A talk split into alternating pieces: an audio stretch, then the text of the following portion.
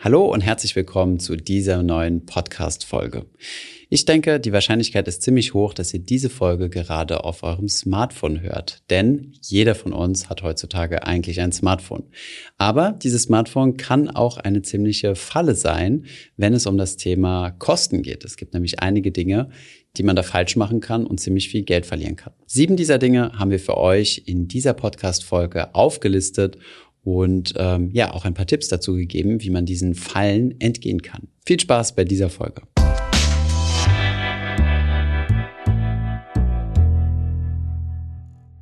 Bei den unter 50-Jährigen in Deutschland hat fast jeder ein Smartphone. In der Altersgruppe von 14 bis 49 liegt die Smartphone-Penetration bei rund 97 Prozent. Eine weitere interessante Studie ist die des Statistischen Bundesamtes, die herausgefunden hat, dass zwei Drittel aller unter 25-Jährigen, die im Jahr 2018 eine Schuldnerberatung aufgesucht haben, unter anderem Schulden bei Telekommunikationsdienstleistern haben. Im Durchschnitt beträgt die Schuldenhöhe gegenüber Telekommunikationsanbietern 1573 Euro. Grund genug für uns, uns einmal anzuschauen, wie dieses Gerät es schafft, uns immer wieder Geld aus der Tasche zu ziehen, bis zu einem Punkt, dass wir sogar Schulden gegenüber solchen Telekommunikationsanbietern aufbauen können. Dann legen wir direkt jetzt mit der ersten Kostenfalle los. Diese lautet ungewollter Datenverbrauch. In Deutschland stehen wir im internationalen Vergleich mit unseren Mobilfunktarifen tendenziell deutlich teurer da und wir bekommen weniger Leistungen. Gerade was die mobilen Daten angeht, bekommen wir in Deutschland im Vergleich zu anderen europäischen Ländern verhältnismäßig wenige Gigabyte. Wenn unser Datenvolumen aufgebraucht ist, müssen wir dann zusätzliches Datenvolumen buchen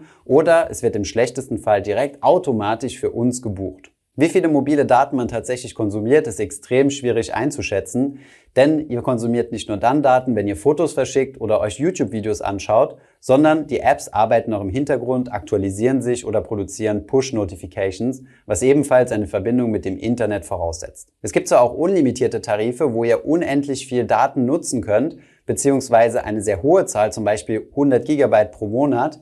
Diese sind in der Regel aber extrem teuer und da solltet ihr euch wirklich überlegen, ob ihr so viele mobile Daten braucht, die dann die deutlich höheren Kosten nochmal rechtfertigen. Sowohl auf dem iPhone als auch auf dem Android-Gerät könnt ihr euch anzeigen lassen, wie viel mobile Daten ihr in der Vergangenheit verbraucht habt und könnt dann mal prüfen, ob euer Datentarif denn noch adäquat ist. Schauen wir uns mal an, was man gegen die Kostenfalle ungewolltes Datenvolumen tun kann. Tipp Nummer eins, der euch vielleicht offensichtlich erscheinen wird, ist, loggt euch überall, wo ihr könnt, in das WLAN ein. Die meiste Zeit verbringen wir vermutlich zu Hause oder auf der Arbeit. Das sind schon mal zwei Stellen, wo man sich in das WLAN einloggen kann. Wenn ihr dann in einer WLAN-Verbindung seid, könnt ihr für verschiedene Apps schon mal Daten im Voraus downloaden. Zum Beispiel könnt ihr eure Lieblingspodcasts, wie zum Beispiel den Finanzfluss-Podcast, vorab downloaden und auf eurem Handy speichern. Dasselbe geht übrigens auch auf Google Maps, wenn ihr in einer neuen Stadt seid und euch orientieren möchtet. Macht das nicht mit dem mobilen Datenvolumen, sondern ladet euch vorher einen gewissen Ausschnitt der Karte herunter. Schaut euch dann als dritten Tipp an, welche Apps besonders viel mobiles Datenvolumen verbrauchen. Das findet ihr im iPhone unter Einstellungen bei Mobilfunk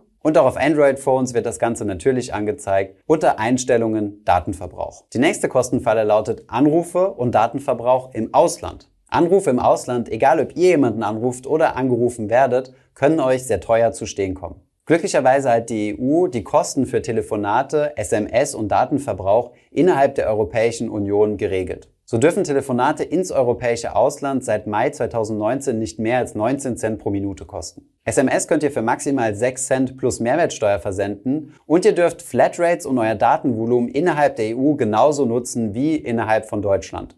Da darf euer Telefonanbieter euch nicht schlechter stellen. Achtung an dieser Stelle, die Schweiz und das Vereinigte Königreich gehören nicht zur EU und von daher finden diese Regelungen keine Anwendung. Kommen wir einmal zum außereuropäischen Ausland. Hier gibt es keine gesetzliche Regelung und die Telefonanbieter können die Preise festlegen, die sie für richtig halten. So kostet eine Minute Anruf aus den USA nach Deutschland im Durchschnitt 1,63 Euro pro Minute. Von Kanada nach Deutschland sind es sogar 2,22 Euro pro Minute. Und wenn ihr von Bali aus einmal nach Deutschland anrufen wollt, kostet euch das 4,23 Euro pro Minute. Also ein 10-minütiges Gespräch würde euch da mit 42 Euro zu Buche schlagen. Dasselbe gilt vor allem für den tückischen Datenverbrauch, wenn ihr den im Ausland nutzt. Eine solche negative Erfahrung durfte ich machen, als ich im Urlaub in Französisch-Polynesien war und dort meine Recherche für das Corona-Video gemacht hat, was ich am Strand aufgenommen hatte. Alleine das bisschen Internetrecherche hat mich mehrere hundert Euro an Datenvolumen gekostet.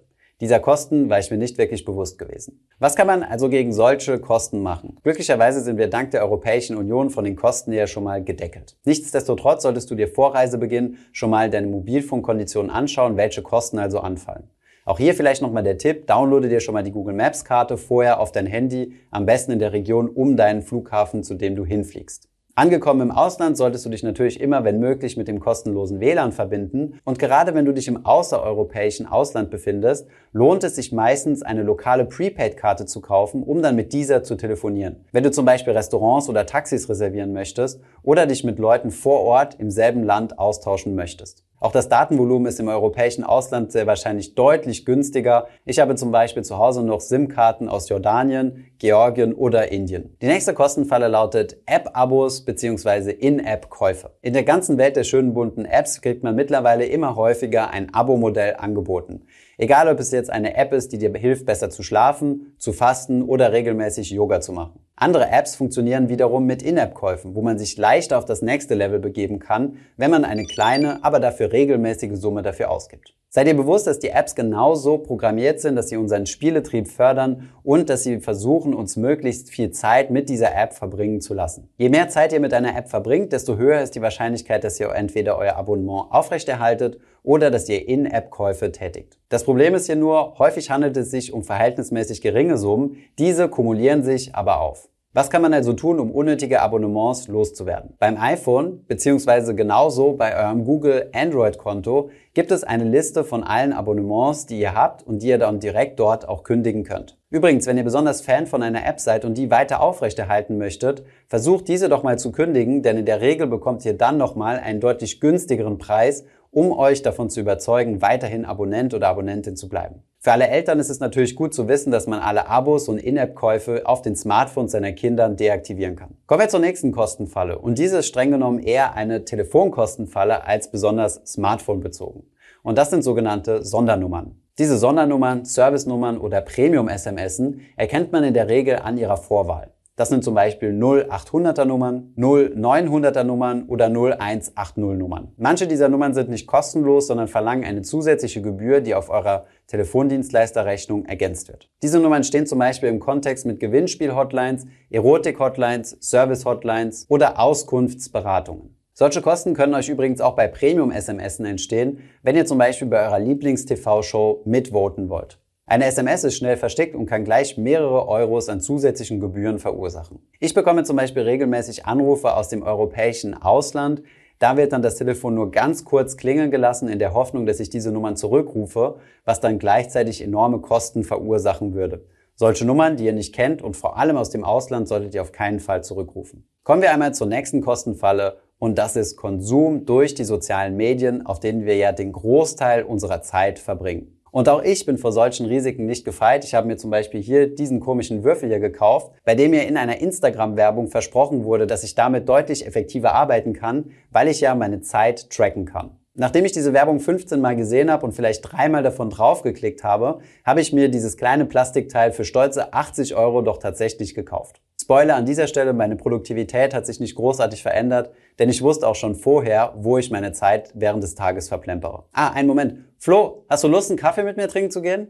Laut einer Studie von PwC werden rund zwei Drittel aller Konsumentscheidungen durch Social Media beeinflusst. Schaut man sich auch mal den Trend an, wie viel denn tatsächlich Unternehmen für Social Media Werbung ausgeben, gibt es hier seit Jahrzehnten teilweise nur eine Richtung nach oben. Dadurch, dass dein Smartphone und die darauf installierten Social Media Plattformen all deine Daten haben, wie zum Beispiel dein Geschlecht, die Region, in der du dich aufhältst und deine Interessen, können die Unternehmen, die dort Werbeplätze kaufen, deutlich gezielter ihre Zielgruppe aussuchen, als es jetzt in der Vergangenheit beispielsweise beim Fernsehen der Fall war. Dementsprechend werden dir vermutlich Produkte angeboten, die besonders gut zu dir passen und somit erhöhen sie natürlich auch deine Kaufwahrscheinlichkeit. Schaut euch hierzu auch gerne mal die Netflix-Serie The Social Dilemma an. Wir haben sie euch natürlich unten in der Videobeschreibung verlinkt. Was kann man also gegen solche Impulskäufe tun? Naja, wendet am besten die 72-Stunden-Regel an. Das bedeutet, schlaft erstmal drei Nächte darüber, bevor ihr euch dazu entscheidet, dieses Produkt wirklich zu kaufen. Lasst euch nicht von irgendeiner Knappheit verrückt machen. Ihr werdet auch in drei Tagen nochmal die Werbung für dieses Produkt angezeigt bekommen, wenn ihr sowieso schon einmal draufgeklickt habt, um euch zu informieren. Ich bekomme derzeit auch immer noch eine Werbung, wo ich immer noch zögere, dieses Gerät zu kaufen. Und ich habe es bereits jetzt zwei Monate rauszögern können und bekomme diese Werbung immer noch angezeigt. Also keine Sorge, ihr werdet das Produkt nicht vergessen. Und dann noch ein Tipp, den ich hier bei diesem schönen Gerät hier verpasst habe, nämlich schickt die Produkte zurück, wenn ihr enttäuscht seid und wenn sie euch keinen Nutzen stiften. In der Regel gibt es immer eine Widerrufsfrist und dann bekommt ihr euer Geld auch wieder zurück. Kommen wir zur nächsten Kostenfalle, die man tatsächlich sogar als Renditefalle bezeichnen könnte. Diese lautet nämlich App Trading, also quasi Wertpapierhandel per Smartphone-App. Ihr wisst, auf welche Apps ich hier abspiele. Es geht hier beispielsweise um Robinhood, Trade Republic oder zum Beispiel die Bison-App bei den Kryptowährungen. Was auf der einen Seite ein unglaublicher technologischer Fortschritt ist, nämlich dass man mit wenigen Tabs ein Depot eröffnen kann und direkt in Aktien und ETFs investieren kann, animiert andere Leute leider auch dazu, regelmäßig damit zu zocken und schnell in Aktien oder noch schlimmer Derivate rein und raus zu gehen. Seid euch bewusst, dass es zahlreiche Studien zu diesem Thema gibt, die nachweisen, dass ihr mit einer solchen Strategie tendenziell deutlich mehr Geld verliert, als ihr Geld gewinnen werdet.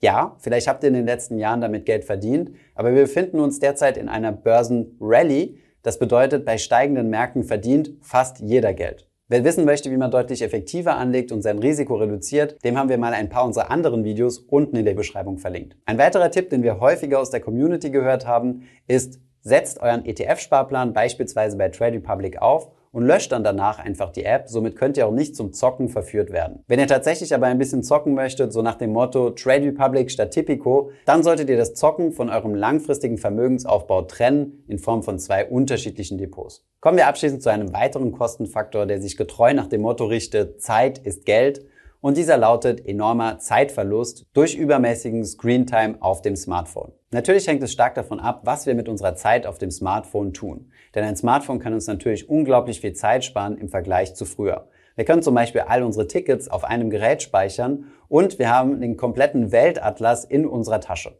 müssen also vorher keine Reisen mehr planen und irgendwelche Karten ausdrucken. Auch unsere E-Mails können wir von überall beantworten und müssen dafür nicht mehr extra ins Büro fahren. Auf der anderen Seite, und das kennt ihr vielleicht auch von euch selbst, verbringen wir sehr viel unnötige Zeit auf unserem Smartphone. Eine britische Studie hat mal geschätzt, dass ein durchschnittlicher Erwachsener zukünftig 34 Jahre seines Lebens auf Bildschirme schauen wird, darunter auch das Smartphone. Diese Zeitverschwendung solltet ihr nicht einfach hinnehmen, sondern einfach mal einer Qualitätsprüfung unterziehen. Ist das, was ihr auf eurem Smartphone macht, tatsächlich ein Plus, entweder für den beruflichen Teil eures Lebens oder für den privaten Teil? Oder ist es einfach nur Zeitverschwendung? Dann solltet ihr es idealerweise rausblocken. Wie könnte so etwas funktionieren? Beim iPhone, aber auch bei Android gibt es die Möglichkeiten, die Zeit, die ihr auf gewissen Apps verbringt, zu limitieren. Ich kann hier nur aus eigener Erfahrung berichten. Das erste Mal, als ich mir mal TikTok angeschaut habe, um zu schauen, ob wir darauf was machen wollen, habe ich stundenlang auf dieser Plattform verbracht. Als ich erschrocken festgestellt habe, wie viel Zeit in der Woche dafür draufgegangen sind,